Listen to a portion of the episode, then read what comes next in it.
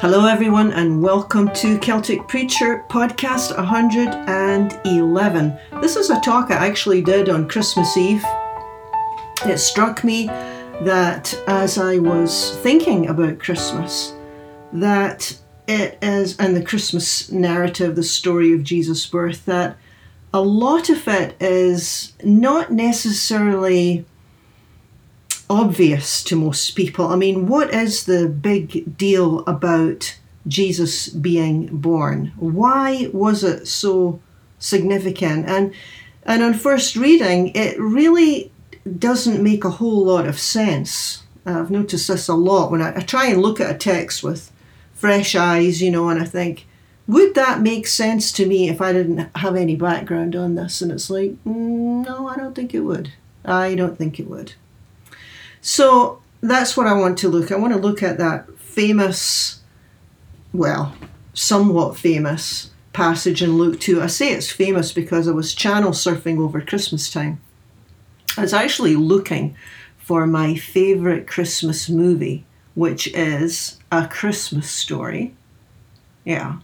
Well, I didn't find it, but I, I found another good one. I found Charlie Brown's Christmas. And of course, I've seen it many times, but again, I was quite surprised to hear Linus read a long section of the Gospel of Luke. So, the writer, Charles Schulz, I think, you know, as I looked at this uh, movie, I did a little research in it, and apparently his main goal for Peanuts, for his Christmas special was to focus on the true meaning of Christmas. And uh, the movie begins with Charlie Brown being depressed because of the all the, the, the, the it's so commercialized, right? Lucy wants real estate and Snoopy decorates his doghouse. He wants to, you know, be in a neighborhood lights contest and Sally, Charlie's younger sister, writes a greedy Santa letter, and he gets more and more depressed because the true meaning's lost. Right? Well, he, of course, Schulz wrote this in the 60s, but really, has anything changed? Probably worse, right? It's probably worse. Because when I was thinking about Christmas, well, Christmas here in the USA anyway, in North America, I think primarily for most people it's about good food, a nice dinner with family or friends or both. Of course, it's about gift giving. Yes, if you have children, it's going to be about Santa Claus too, and uh, trees and decorations and lots of events too. It tends to be a time where we'll maybe go to more plays or more concerts, more Christmas music. For some people, there are church services involved. Um, certainly the, the, the, minority here in Northern California would be church service. And yeah, so it's a, it's a not necessarily religious holiday. It can actually be a very melancholy holiday because, you know, if you're not home for Christmas or if someone is missing from your Christmas table, it can actually be quite a stressful and exhausting time. Or it can also be quite magical, especially if you are little, right? If you're just a little person, it can be really quite a magical time. I remember that when I was a kid, it was absolutely enchanting. So Christmas is evokes all sorts of feelings and expectations. And so Schulz put together this movie in the hope that the true meaning would, would come forth. And what he does is in the movie is, is that he, the highlight, the climax of the movie is when uh, the words of the Gospel of Luke are read out. And the key line is Today, this is a quote from this, the Bible, today in the town of David, a Savior has been born to you. He's the Messiah the Lord, and you will find a baby wrapped in cloths and lying in a manger. So, this is what struck me this year upon first reading. That line probably will not leap off the page and address all the things that you are wondering about and grappling with in your life. Right? Today, in the town of David, a Saviour has been born. He's the Messiah. However, here's the thing it made a lot more sense to the shepherds who first heard this good news because, simply because, they had been waiting for someone to come and they called this someone a Messiah, and they had been waiting for a long, long, long time. Truth be told, they had been they had been waiting for centuries. The ancient people had been waiting for centuries for this one called the Messiah. So when the angels uh, appear and fill the sky with the glory of God, which I think is all about even the creation itself expressing joy in some ways. I think it's a very uh, beautiful, poetic way of talking about every single thing is going to be affected here by what we call the incarnation, which is basically God taking on the form of a human. So it made sense to these shepherds, and that's why in the Christmas story there's a part where the shepherds are told, and I mean, they're just thrilled to bits and go off and tell everyone they hear Messiah has been born. I mean, if that happened today, it, it doesn't matter who's going to tell us, it's not going to make that much sense to us because we're not waiting on a Messiah.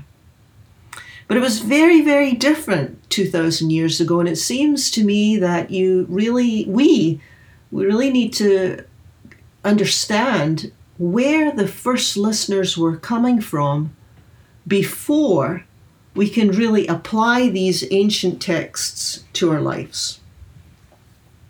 You know, the, the passage in Luke starts off with uh, this decree that went out from Emperor Augustus that all the world should be registered, which means a head count, a census.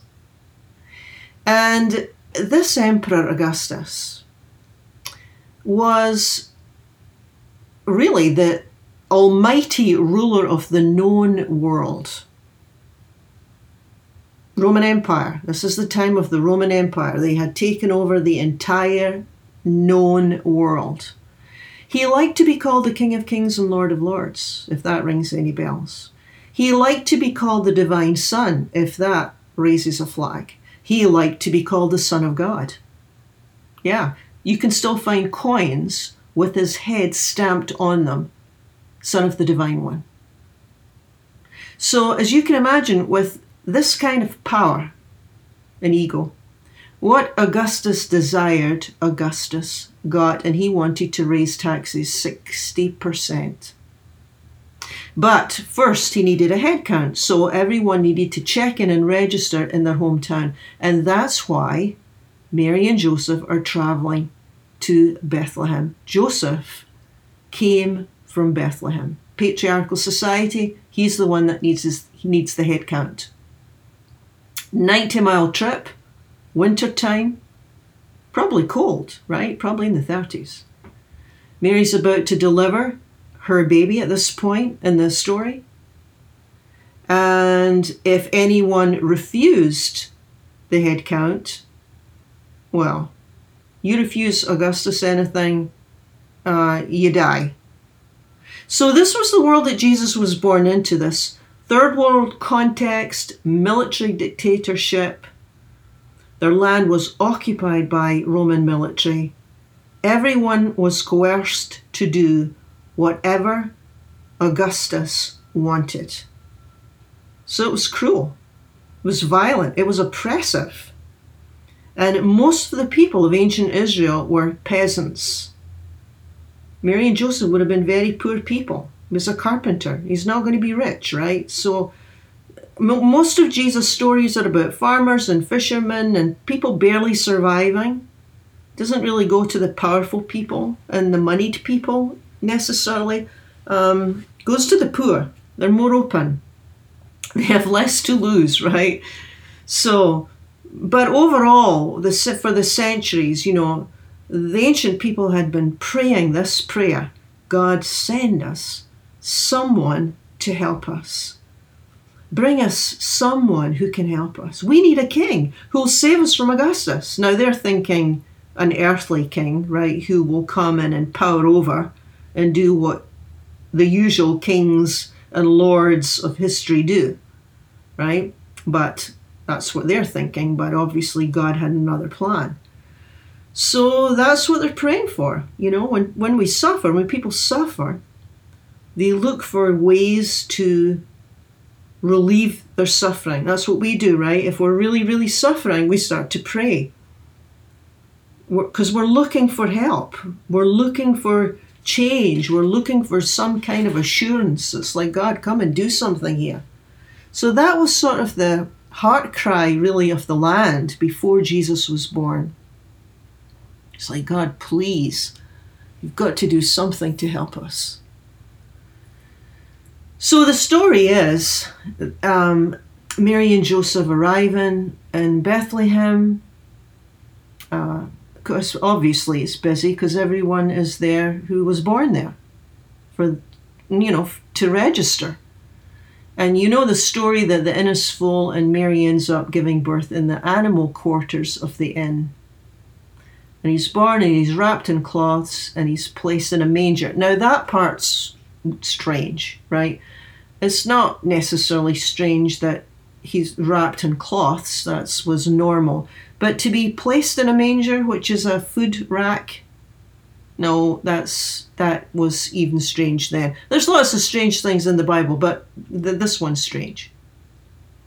Uh, and there's a meaning to that later. I think that that's why that the angel said to the shepherds, "It's a particular baby. This is the one. Go find him. He's he's in he's in the manger. He's in the the, the food box, the fodder rack, right." Well, the whole birth would have gone unnoticed unless God intervened a second time, told these local shepherds, there they were out in the fields, minding their own business. And uh, actually, nobody really paid much attention to shepherds in those days. They weren't. They, they were really at the bottom rung of the social ladder. Nothing special about shepherds. Uh, but that's the way it is with God. And you see that in all these stories. God has no patience for social ladders. You know, that kind of caste system sort of thing. Classes just doesn't doesn't really doesn't work in any of these stories. Oh, in fact, all the stories are about turning these systems upside down anyway. So yeah, the angel appears to the shepherds, and yeah, this the the message is there's a baby, and it's in a manger. That's how they recognize it. It's and the baby's in Bethlehem, and he's the Messiah. He is the true Lord. Remember Augustus? It's like shepherds. Your prayers have been answered. God has answered the prayers of the people. Remember, you're all longing for this new king, yeah, you're, you're, you're looking for someone who will come and help you and give you hope. Well, this is like a dream come true because this is what the this is what the shepherds are saying. It's like, yeah, joy to the world. Joy to the world. And and so Luke goes on and tells us that the shepherds make their way to Bethlehem, find the child in the manger, and then they just tell everyone who will listen to their story. A savior's been born. This is the King of Kings. This is the Lord of Lords, not the one that we're used to. This is the real one. This is the Son of God. This is the King of Kings and the Lord of Lords. Now remember, these are all titles for Caesar Augustus. And that's significant because it gives you a little sneak preview why people will find this one, the Christ child, threatening. People are going around calling him Lord or even whispering King of Kings. That's going to get him into a lot of trouble. This Jesus has been born, Yeshua. Yeshua means savior. It means it means to deliver or rescue. So the very first people who heard the Christmas story needed to be rescued from Augustus, obviously, and poverty, and violence, and starvation, and sickness, hopelessness. Makes sense why Jesus would come on the scene, right? 30 years later and start healing. First thing he did, there's the sign. Look what God's doing in the world. Now, here's the here's the thing. This is why it's hard to apply. We don't worry about Caesar Augustus. We don't care about Caesar Augustus. But in many, many ways, the human condition hasn't changed much.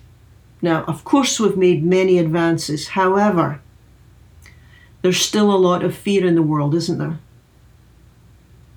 There's still a lot of anxiety in our lives. Even today, for example, how do you make decisions about the future when everything seems so cha- it's so changeable and unstable just now? I suppose it's always been this way, but we're certainly more aware of it today, aren't we? We don't have Caesar Augustus breathing down our necks. Maybe what oppresses us looks different, but it's there right? Maybe the thing that crushes us is very different, but nonetheless, it's oppressive to us. Yeah, see, the angel said a savior's been born. So it's like, well, if it's a savior, it's like, well, what do I need saved from?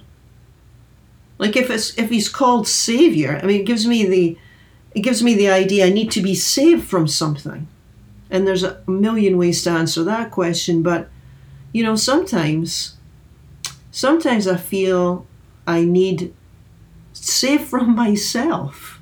You know, sometimes we can be our own worst enemy. We don't use that word much, savior or rescuer. We don't even use the word deliverer. Well, outside of a church setting, we don't. All those old words, um, are not common everyday language for us, but I think we can all relate to the fact that sometimes we need a lot of help. Actually, God has some names that we can relate to. God, that one of the names that God has is Counselor, and that is something that translates um, with more ease into the 21st century because we all know that a counselor is a helper of sorts. So that is actually one one of the names of God. But in the Christmas story, it's names like King of Kings and Lord of Lords and Messiah, and that most of us we certainly don't use it in everyday life. You know, most of the ancient world, this is a intriguing fact. But most of the ancient world actually missed the birth of Christ. There weren't really that many people who certainly witnessed it or were even touched by Jesus' life and ministry to begin with. I mean, even the people that were actually there with him, the religious leaders uh, didn't recognize him as anything special. In fact, they thought he was trouble. The political leaders of the day found him threatening. Uh, some were opposed, just simply, op- they just opposed him. Uh, some people found that their prayers had been answered. Uh, some people were kind of neutral. They weren't really sure what to make of him. Uh, lots of people didn't hear about him. They didn't even know enough to reject him. You know, he only had a what, 25 mile radius ministry in his life? Yeah, he's not like the Apostle Paul who traveled all over the world in boats and everything. You know, this is Jesus and the disciples. They kept close to home. So there was lots of people that, that didn't even hear about him, which I think is, you know, I mean, I think that's what what's happening today. I mean, a lot of people don't even know enough to reject him. I mean, many people think they reject Christ, but I don't think they reject him. They don't even know who or what they're rejecting. I mean, they might reject the institutional church. Well, yeah, well, that's totally different from Christ, right? If you said to a 21st century person, hey, the Messiah has been born, most people aren't going to be leaping for joy. Right? That's it's hard for us. Secular society to say, hey, a Saviour's been born. We're, most people aren't going to be leaping for joy. However, I did find a, an odd connection to this text this year round. It's a really obscure prophecy, and it sort of made sense to me for the first time. I'd never seen this before. You know, dotted all over the Old Testament, there are these prophecies, these sort of what we would call foretellings of someone who will come in the future that will, let's just say, turn the world upside down and bring healing and a new order to life that has never been experienced before. Ancient, ancient prophecy, way back 500 odd years before Jesus was born. And the prophecy states, it's actually from Haggai 2 7. I mean, who would know? But the, the, the, the prophecy states, the desire of all the nations will come. That's the line. The desire of all the nations will come. Now, that word desire means precious things. It means um, something that you long for. Now, this little line here in, in the Hebrew scripture is what Christian theologians call a foreshadowing of Christ. So it's like desire, precious things, longing. What is it about humanity that every generation has this? Something's not quite right here on this earth, and yet it's beautiful, it's precious, but sometimes I long for more. Sometimes I long for something else yeah, it's like the line, I still haven't found what I'm looking for. Right? It's like Bono's line. I still haven't found what I'm looking for. What's that about? It's about longing. It's about longing. Now, this is a, it's a particular kind of longing. This isn't the longing for a new car or the longing for a particular person. Because this is the type of longing that you can't quite grasp. It's that kind of longing. Sometimes you catch glimpses of it. Sometimes you may even have a, a sense that this longing has been uh, met in a temporary kind of way. Yeah. It's like a.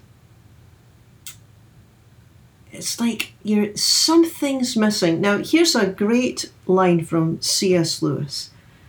Sums it up so well. Lewis said, if I, if I find in myself desires which nothing can satisfy, the only logical explanation is that I was made for another world. You have a desire in yourself, and nothing is quite satisfying it. That's because that desire can only be fulfilled by something outside of this world. I think this desire, this longing that, that we have as individuals, as human beings, I think even the creation itself has this longing actually, but that's a whole other story. Um, I think the desire, this longing that we sometimes feel, I think all of that is fulfilled in Christ. In the sense that He is the answer in this life and the next life. You know, when he said, Look, I come and join me, partner yourself to me. The old word is abide in me. It's about a, a joining together, abiding in, joining, partnering, maybe is like the best way to say it today in contemporary language. It's like I'm not going to tackle this myself. I am inviting the Christ, the Messiah, God.